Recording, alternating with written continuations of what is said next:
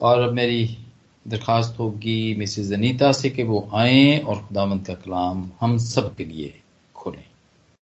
Thank you मसीह में आप सबको मेरा बहुत सारा सलाम और शुक्रगुजारी करते हैं कि एक बार फिर उसने हम सबको इकट्ठा किया इस प्लेटफॉर्म पे। खुदावंत के ज़िंदगी बख्श पाक कलाम में से जो आज हवाला पढ़ा गया, इससे हम सब बहुत अच्छी तरह से वाकिफ हैं और हम जानते हैं खुदा यसु मसीह ने जो यहाँ पर बातें कही। लास्ट वीक में एक छोटा सा टॉपिक शेयर किया था मैंने आ, मगर वो थोड़ा सा डिफरेंट टॉपिक था। हिस्किया की प्रेयर को लेकर के उसकी दुआ के कुछ इफ़ेक्ट थे और कुछ साइड इफेक्ट्स थे जिसको हमने शेयर किया था। और जो साइड इफेक्ट्स में बात थी उसमें कुछ कर्स आ गए थे उसकी नस्ल में तो वो हमने जाना था कि किस तरह से खुदा ने से इस बात की सजा दी कि उसने अपनी नस्ल के लिए अच्छी दुआ नहीं की। और इसी टॉपिक के साथ हम मिलता जुलता आज का एक जो हवाला पढ़ा गया है, जो ग्यारहवीं आयत से हम देखेंगे जो ग्यारह और बारह आयत को, कि इसमें जो ज़िक्र किया खुदा यसु ने, वो है ख्वाजा सराओं के बारे में। और इस टॉपिक को आ, मैं समझती हूँ कि बहुत कम कलिसे लेवल पर चर्चेज में और किसी भी जगह पर शेयर नहीं किया जाता जबकि हमारे लिए ये जानना ज़रूरी है कि अगर ये बात खुदा के कलाम मुकदस में आई है तो अभी जैसे आदिल भाई ने मिसाल की किताब में से एक हवाला पढ़ा था कि खुदा ने हर एक चीज़ को जो है किसी न किसी मकसद के लिए पैदा किया है। तो उसी के साथ हम आगे बढ़ते हुए जाएँगे कि खुदावन ने जिसको भी पैदा किया ज़मीन पर, किसी न किसी मकसद के लिए पैदा किया है।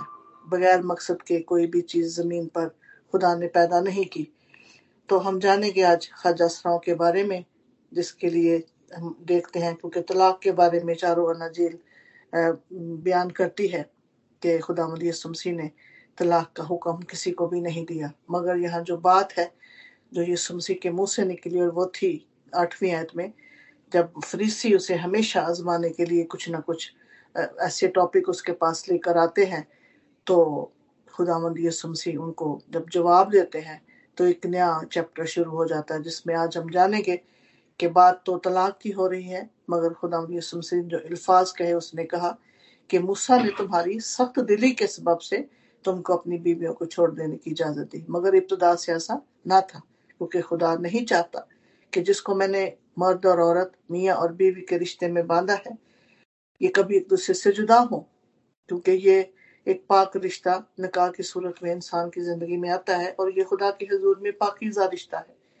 मगर मूसा ने उनकी सख्त दिली के बायस के सबब से उनको ये कहा कि तुमने तलाक नामा लिख कर दे दो।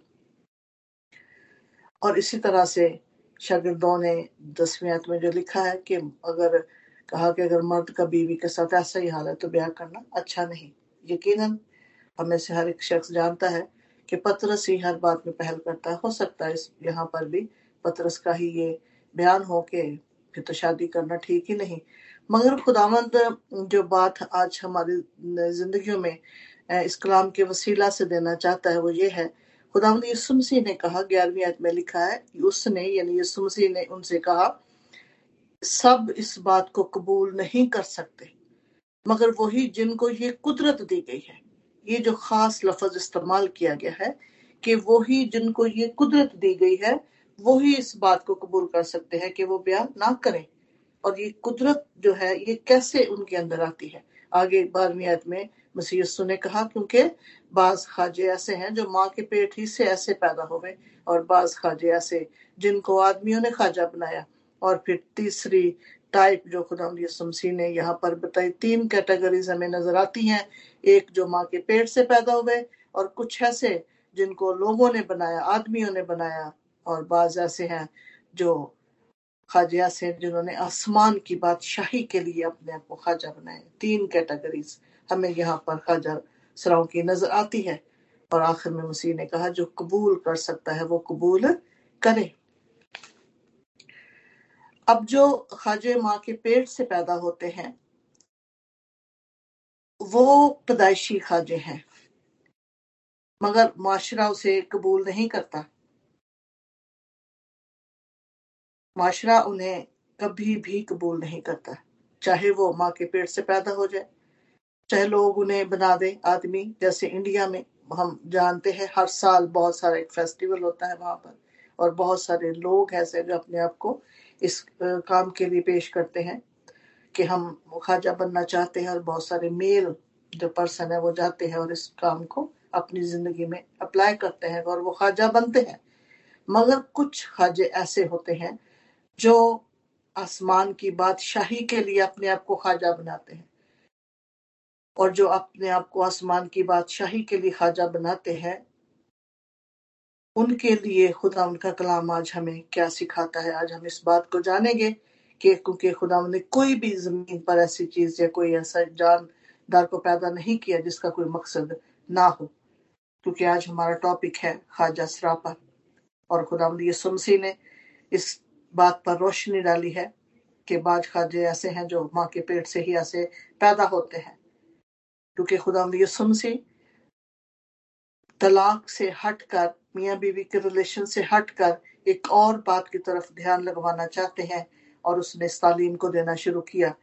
और आप सब जानते हैं, दुनिया में किसी भी मजहबी किताब को आप उठाकर देख लें, कहीं पर भी आपको इन ख्वाजा सराओं के बारे में कोई तालीमत नहीं मिलेगी।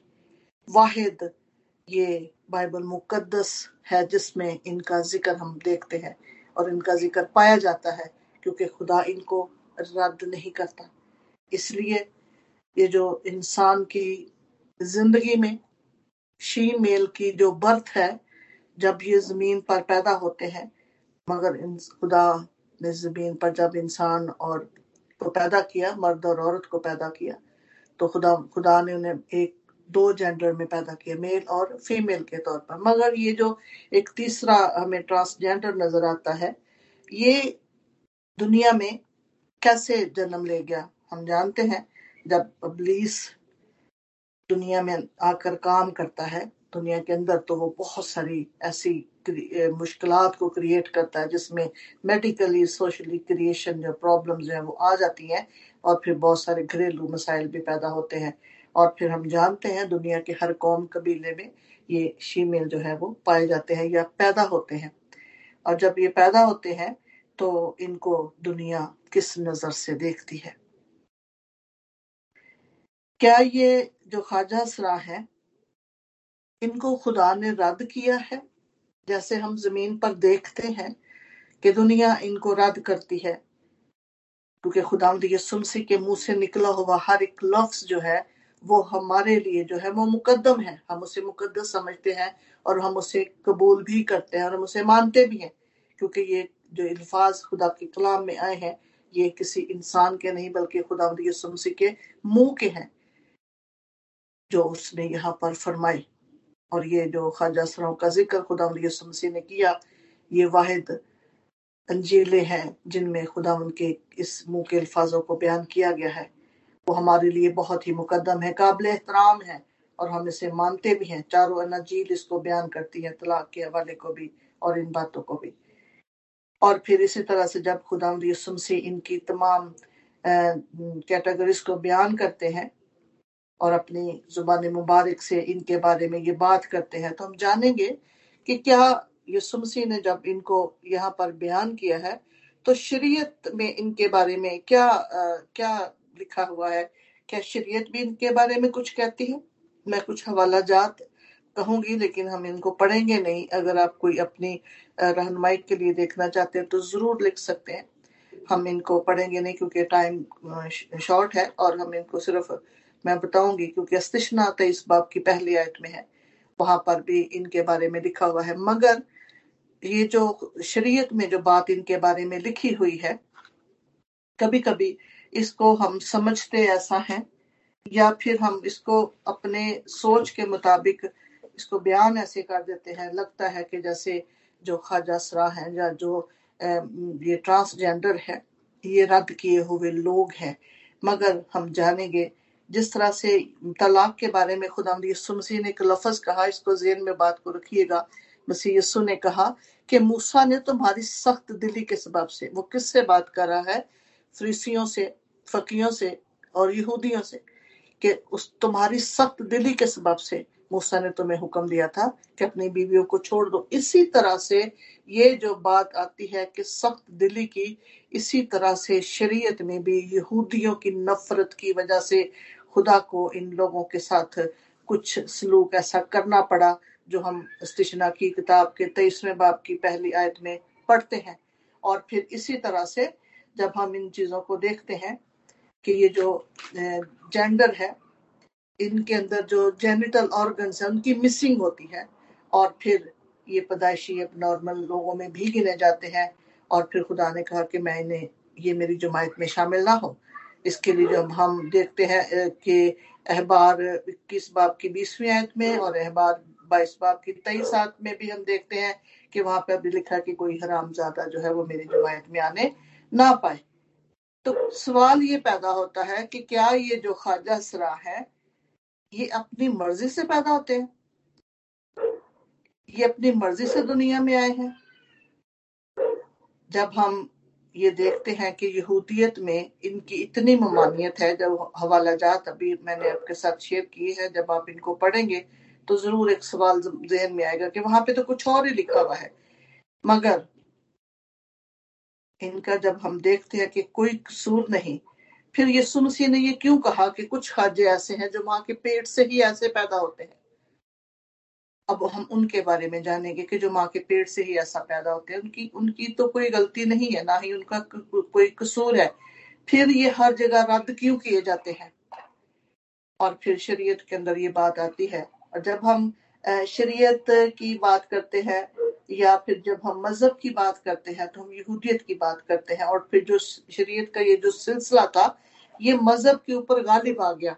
और फिर यहूदियों ने इनको अपने घरों में, अपने मजलसों में, अपने गैदरिंग में कभी भी इनको आने की इजाज़त नहीं दी। और इसी तरह से, क्योंकि मशरक से हम सब ताल्लुक रखते हैं इंडिया, पाकिस्तान से, और हम सब जानते हैं कि वहाँ पर इन लोगों के साथ क्या सलूक किया जाता है। ये इंतहाई रद्द किए हुए लोग हैं। और लोग इनको जिल्लत भरी निगाहों से देखते हैं।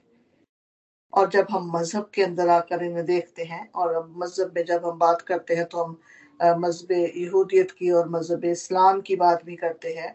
और फिर हम जब नए अहदनामे में आते हैं तो मसीहत में भी इसका सिलसिला हमें नज़र आता है। क्योंकि यहूदियत में भी ये रद्द किए गए, और मज़हब इस्लाम में भी ये लोग रद्द किए गए।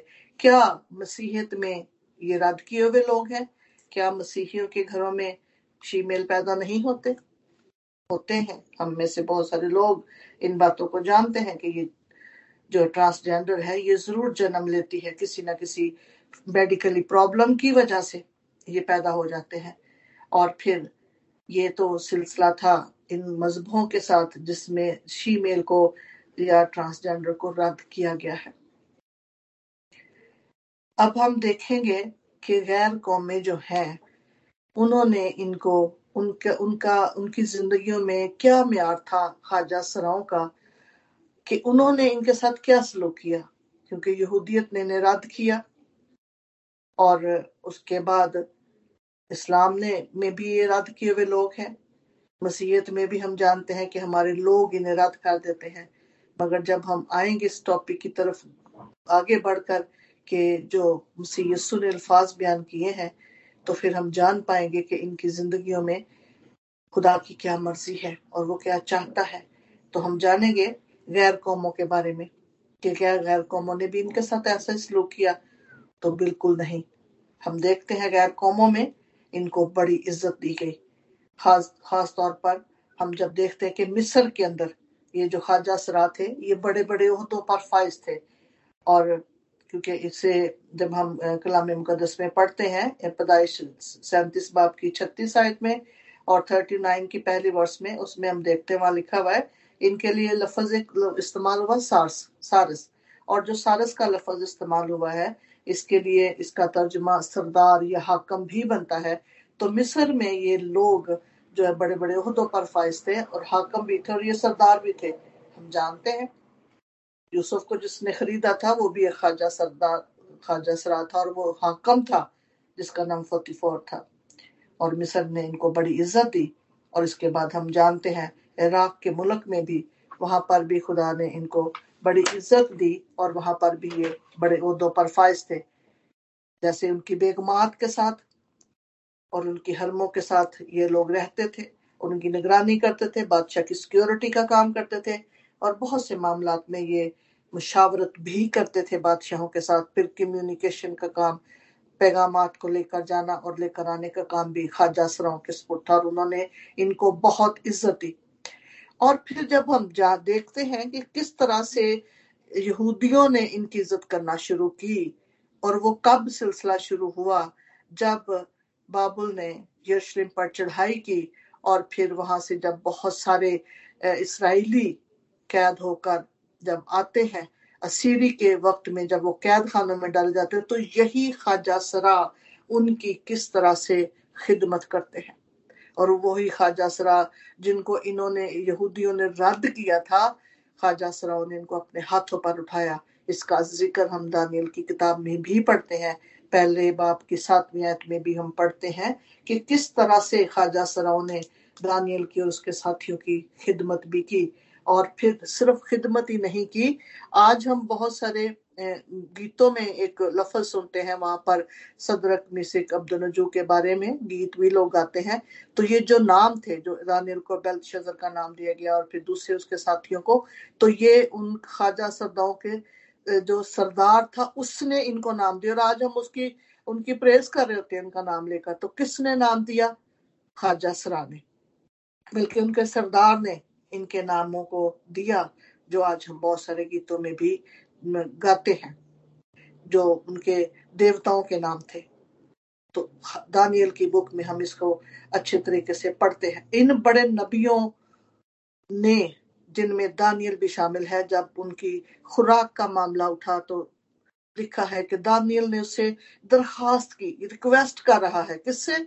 एक ख्वाजा सरा से, जिनको यहूदियों ने रद्द किया था। उसी से वो आज एक नबी दरखास्त कर रहा है अपने खाने पीने के बारे में और फिर लिखा है, खुदा ने उस नबी के वसीला से जब इस खादम को, जब उस ख्वाजा सरा ने इज़्ज़त दी, क्योंकि लिखा है कि वो उसकी नज़र में मकबूल और महबूब ठहरा। अब महबूब जो है, वो किसी गलत नज़रिए से नहीं है, बल्कि वो महबूब खुदा की कुर्बत की वजह से ठहरा और फिर वो खुदा का खादम जो है, वो इनकी नज़र में जब मकबूल और महबूब ठहरता है तो खुदा अपने इन ख्वाजा सराओं के वसीला से अपने नबियों की खिदमत करवाता है।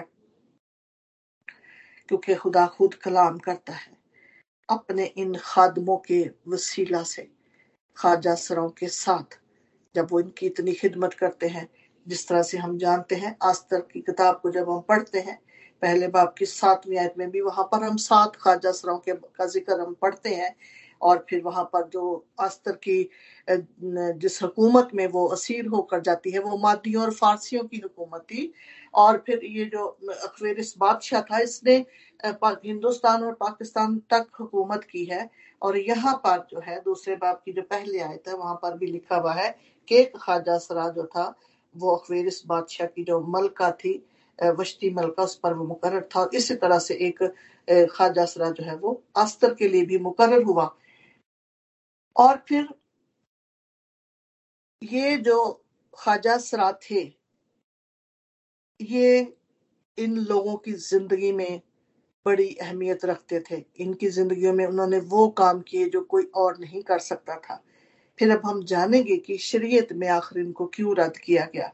जिस तरह से मैंने आप सबके साथ इस वर्ष को शेयर किया कि खुदा मसीह ने कहा कि मूसा ने तुम्हारी सख्त दिली के सबब से ये कहा है कि तुम उन्हें तलाकनामा लिखकर तो छोड़ सकते हो। इसी तरह से इन यहूदियों के रवैयों की वजह से खुदा ने शरीयत में ये हुक्म लिखा कि ये मेरे घर में दाखिल ना हो, ये मेरे घर में नहीं आ सकते और इसी तरह से खुदा नहीं चाहता। जिस तरह से खुदा नहीं चाहता कि मियाँ बीवी के अंदर तलाक हो, उसी तरह से खुदा नहीं चाहता कि ये लोग, वो खाजे जो माँ के पेट से ऐसे पैदा होते हैं, उन्हें रद्द किया जाए या उन्हें निकाला जाए, क्योंकि उनका कोई कसूर नहीं है। क्योंकि जो मेडिकल से ताल्लुक रखने वाले लोग हैं, वो जानते हैं कि क्रोमोसोम्स की एक ऐसी किस्म है जिसमें जो बढ़ जाने से, कम हो जाने से ये जेंडर जो है, ये अमल में आती है और ये पैदा हो जाते हैं और इसकी हम डिटेल में नहीं जाएँगे।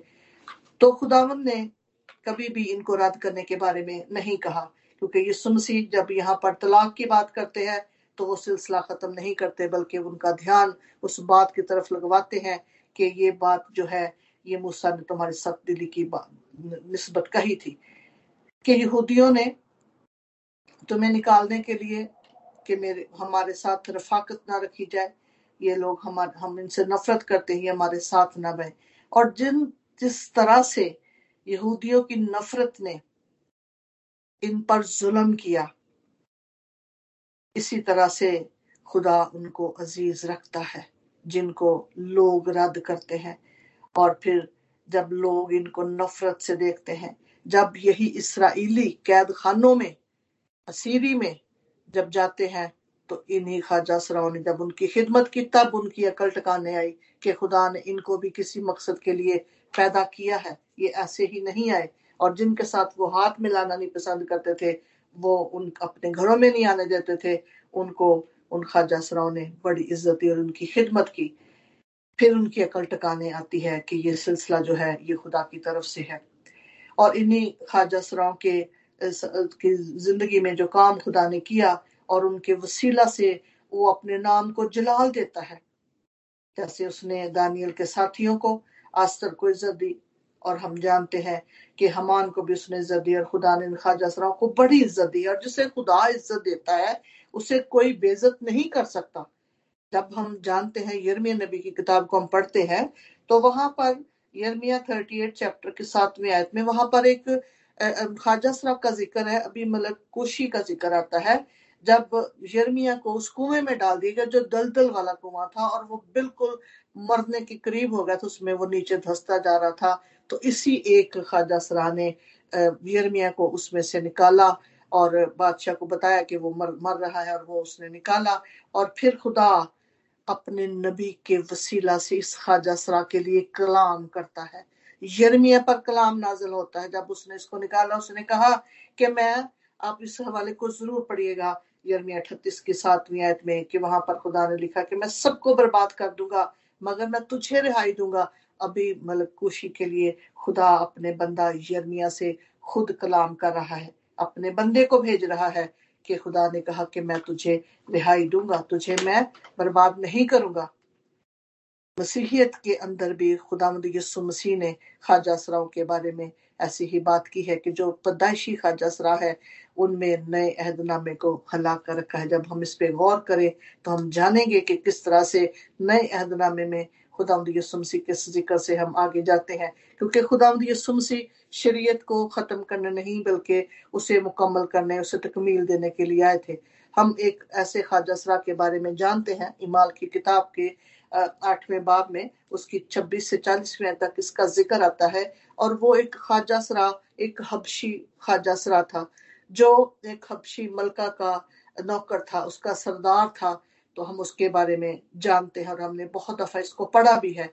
और वो क्या पढ़ रहा है? ख्वाजा सरा जो पढ़ रहा था ईसाया फिफ्टी थ्री चैप्टर को और मगर वो उसे समझ नहीं रहा था फिर हम जानते हैं कि खुदा और उसका रूह किस तरह से उसकी ज़िंदगी में मुदाखलत करता है और वो फिलिपस को भेजता है कि वो उसको इस सहीफे का मतलब बताए। और वो ख्वाजा सरा जब ईमान ले आता है तो फिर ईमान लाता है तो फिर वो बपतिस्मा लेता है और फिर बपतिस्मा लेता है और फिर वो खुदा के नाम के जलाल के लिए आगे बढ़ता है। क्योंकि मेन जो बात थी वो यही थी फिलिपस ने जब उसे कहा, क्या तू ईमान लाता है कि खुदावंद यसु मसीह जो है, वो खुदा का बेटा है। तो उसने कहा हाँ मैं ईमान लाता और यहाँ पर किसी जेंडर की बात नहीं हो रही। सिर्फ़ ईमान की बात हो रही है कि उसने खुदावंद यसु मसीह पर ईमान लाया और फिर उसने बपतिस्मा दिया और हम सब इस वाक्य से बहुत अच्छी तरह से वाकिफ हैं। उसके बाद फिलिपस को खुदा का उठा कर ले गया और वो ख्वाजा सरा वहाँ से सीधा अपनी राह पर चला और वो अथोपिया में चला गया। और वहाँ जाकर उसने अथोपिया में खुदामद के कलाम की और अंजील की मनादी शुरू कर दी। जब उसने वहाँ पर अंजील की मनादी शुरू की, अपनी मलका के साथ उसने जाकर अंजील की मनादी को शुरू किया और फिर अथोपिया को उसने बदल कर रख दिया। और उसने अथोपिया में जो कलाम शेयर किया और उसने वो यही कलाम बयान किया कि आसमान के तले, ज़मीन के ऊपर आदमी में से किसी को कोई नाम नहीं बख्शा गया और जिसके वसीला से निजात मिलती है और वो नाम है खुदा मसीह का। और उसकी वजह से अथोपिया में मसीहत फैली, खुदा ने उसे वहाँ पर इस्तेमाल किया और फिर वो वहाँ पर पहला बिशप बना, उसने एक चर्च को बनाया और वो उस चर्च का बनाने वाला, वहाँ का पहला बिशप, उसके वसीला से अथोपिया में अंजील की मनादी की। हम अब तक जो जान पाए हैं कि खुदा की रजा क्या है, इन लोगों के बारे में और मजहबों के बारे में भी हम जान पाए कि वो इनके बारे में क्या सोचते हैं, इनको क्या समझते हैं, इनके बारे में क्या ख्याल रखते हैं।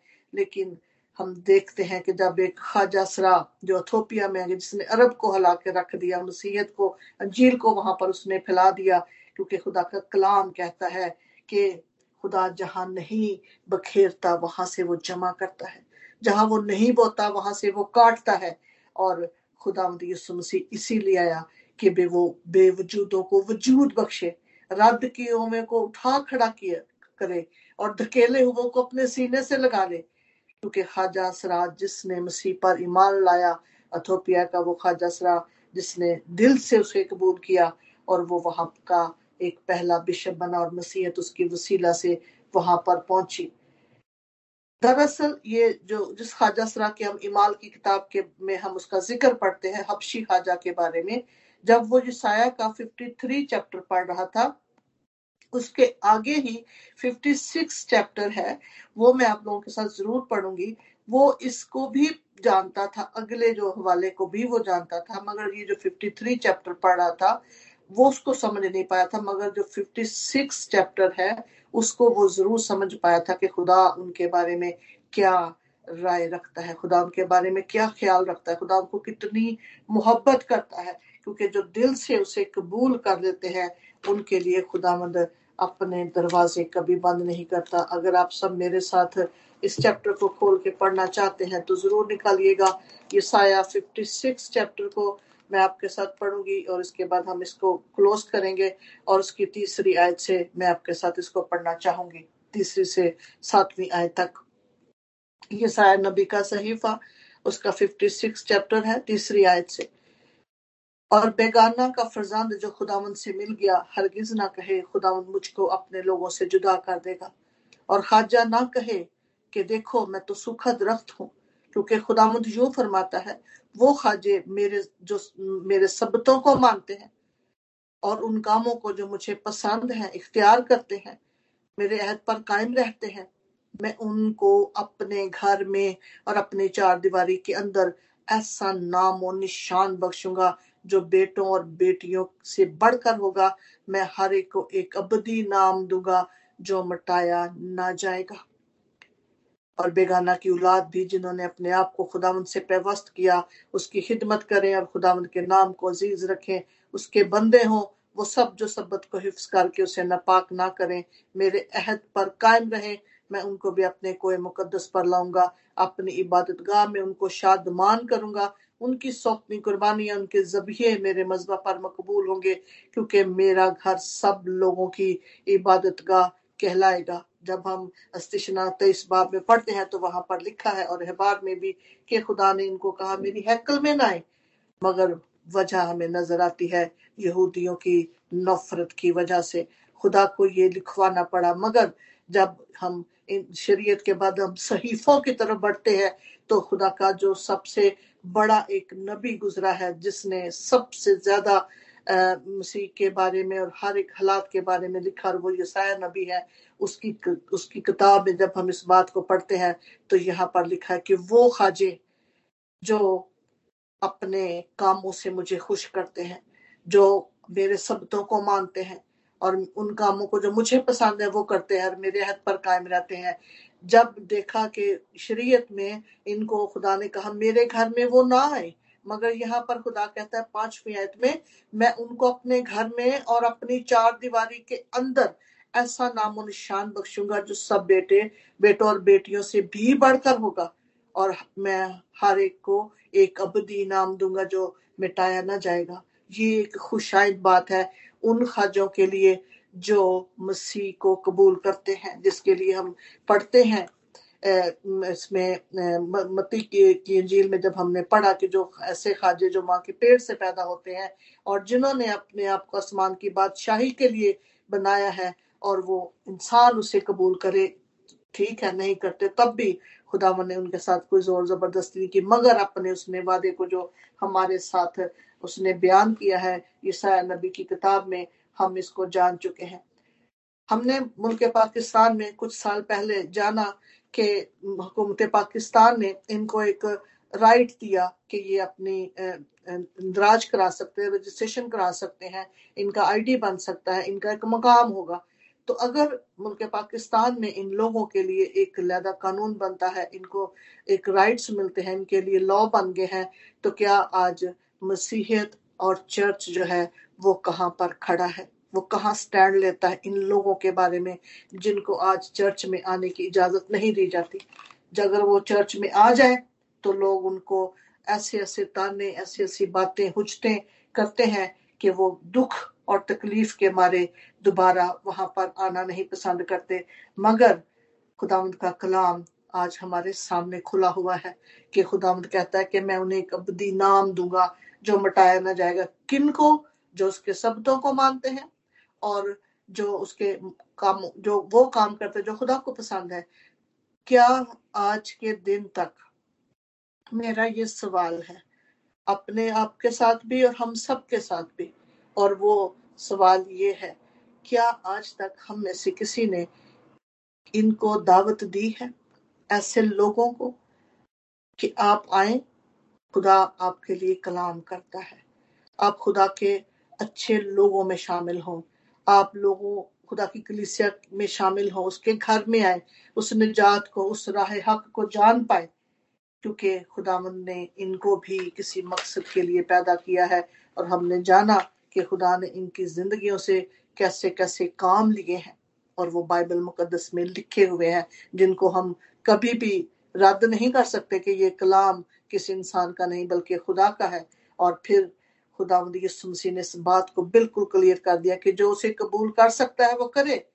क्योंकि खुदावंद खाजा सराव को खुदा यसुमसी ने रद्द नहीं किया और ना ही खुदा बाप उन्हें रद्द करता है। मसीहत में भी इनका एक बड़ा मकाम है, जो बाइबल मुकदस में हमने अभी पढ़ा, इमाल की बुक में।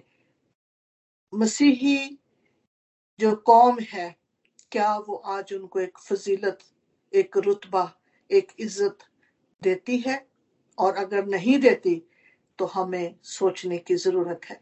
क्योंकि ये वाहिद ऐसा कलाम है, बाइबल मुकदस के अंदर पूरी दुनिया में कहीं पर भी आपको इनके बारे में ऐसा खूबसूरत कलाम नहीं मिलेगा जो हम सहीफों में पढ़ पढ़ रहे हैं और जो हम नए अहदनामे में पढ़ रहे हैं ख्वाजा सराव के बारे में। और आज इस मखलूक को, जिसको खुदा ने पैदा किया, खुदा इसीलिए इनको रद्द नहीं करता। क्योंकि सबको पैदा करने वाला वही है, वही खालिक है सबका, वही मखलूक है, को पैदा करने वाला और उनका राजिक भी वही है। मगर इन लोगों के साथ जब हम शेयरिंग करते हैं, इनके साथ हम कम्युनिकेशन करते हैं खुदा के कलाम के लिए तो उन्हें एक बात बताने की ये ज़रूरत है कि इनके लिए एक शर्त यह है और वो शर्त यह है कि खुदा का कलाम कहता है कि ये मेरे अहद पर कायम रहें। जब ये खुदा के अहद पर कायम रहेंगे तो फिर खुदा कहता है ईसाया के 56 चैप्टर के सातवीं आयत में कि मैं उनको अपने कोई मुकदस पर लाऊँगा और अपनी इबादत गाह में उनको शादमान करूँगा। उनकी सौकनी कुर्बानी और उनके जबिए मेरे मज़हब पर मकबूल होंगे, क्योंकि मेरा घर सब लोगों के लिए इबादत गाह कहलाएगा। जब खुदा ने अपना घर सब लोगों के लिए खुला छोड़ा है, आज हम इनको क्यों चर्चिस में आने नहीं देते? ये हमारे लिए एक लम्हा फिक्रिया है आज के इस दौर में कि क्या ये लोग हमेशा इसी तरह से रद्द किए जाएँगे, नफरत की निगाह से देखे जाएँगे, जो खुदा पर ईमान ले आते हैं। बहुत सारे, मैंने पाकिस्तान में, इस्लामाबाद में, चर्चेस में बहुत सारे ऐसा ख्वाजा सराओं को देखा जो चर्च में आते और इबादत करते हैं, खुदा की स्ताइश करते हैं, पाक शराकत में हिस्सा लेते हैं, जिन्होंने मसीह को कबूल किया है। ये खुशाइद बात है आए उन लोगों के लिए भी अपने आप को पेश करें ताकि वो भी खुदा के कलाम को जान पाए, उस खुशखबरी के कलाम को, उस राह हक और ज़िंदगी को जान पाए, जिस पर ईमान लाकर आज हम निजात का तजर्बा रखते हैं, ताकि ये जिंदगियाँ जो दुनिया की नज़र में रद्द की गई हैं, जो नफरत और हकारत को सहते सहते दुख सहते सहते अंदर ही अंदर ये लोग टूट जाते हैं, खुदावंत यीशु मसीह उनके लिए गलियों में भी पहुँच जाएगा। खुदावंद यीशु मसीह उनके लिए मोड़ों पर भी पहुंचेगा, चौकों में भी पहुंचेगा, अपने लोगों को वसीला बनाकर, ताकि वो भी उस राह को, ज़िंदगी को जान पाए, जिस पर वो ईमान लाए और हमेशा की ज़िंदगी को हासिल करें, ताकि खुदा यीशु मसीह का, खुदा बाप का वो वादा, जो उसने अपने नबियों की मार्फत लिखवाया है कि मैं, मेरा जो घर है, वो सब लोगों के लिए एक इबादत कहलाएगा। इनको आज हम अपने साथ शराकत की दावत दें। अपने घरों में इनको लेकर आए। हम कोशिश करें ऐसे रद्द किए हुए, कुचले हुए लोग, जो ठुकराए हुए लोग हैं, धकेले हुए लोग हैं, ख्वाजा के नाम से, जिनको पाकिस्तान में बहुत बुरे बुरे नामों से लोग पुकारते हैं। दुख और हकारत से वो जब इनको देखते हैं तो खुदा का दिल इनके लिए कितना दुखता होगा कि इंसान जिसको मैंने नॉर्मल बनाया, वो मेरी इज़्ज़त नहीं करता। और इनको जिनको मैंने पैदा किया है इनकी भी वो इज़्ज़त नहीं करता। इन लोगों के लिए आज हमें अपने आप को आगे बढ़ाने के लिए एक यूनिटी कायम करनी पड़ेगी। और मेरी दुआ है कि हम सबको खुदा ऐसा बोझ बख्शे, हमारे दिलों में बोझ बख्शे कि हम इन लोगों के लिए कुछ कर सकें। ताकि इनकी यूनिटी हो। ये भी खुदा के कलाम को पढ़ सके, जान सके, सीख सके और उस निजात के तजर्बे को हासिल कर सकें, क्योंकि खुदा का घर सब लोगों की इबादत गाह कहलाएगा। खुदावंद, हम में से हर एक ज़िंदगी को सोचने का, समझने का और इस पर अमल करने की का मौका दे और तौफीक भी बख्शे कि हम बोझ के साथ इन जिंदगियों पर गौर कर सकें और हो सकता है इससे ज़्यादा भी कोई नॉलेज रखता हो तो वो ज़रूर एक दूसरे के साथ शेयर करें। ताकि हम और हम एक दूसरे के साथ मिलकर इन लोगों के लिए कुछ कर सकें। खुदा हम सबको बरकत दे और इस कलाम को समझने के लिए उसका पाक रूह हमारी मदद करता रहे। आज के कलाम के वसीला से खुदा हम सबको बड़ी बरकत दे। आमीन। आमीन आमीन। Thank you very much Mrs Anita to open this very special topic thank you very much क्योंकि बहुत कम खोला जाता है और उस पर कम बात होती है। लेकिन थैंक यू वेरी मच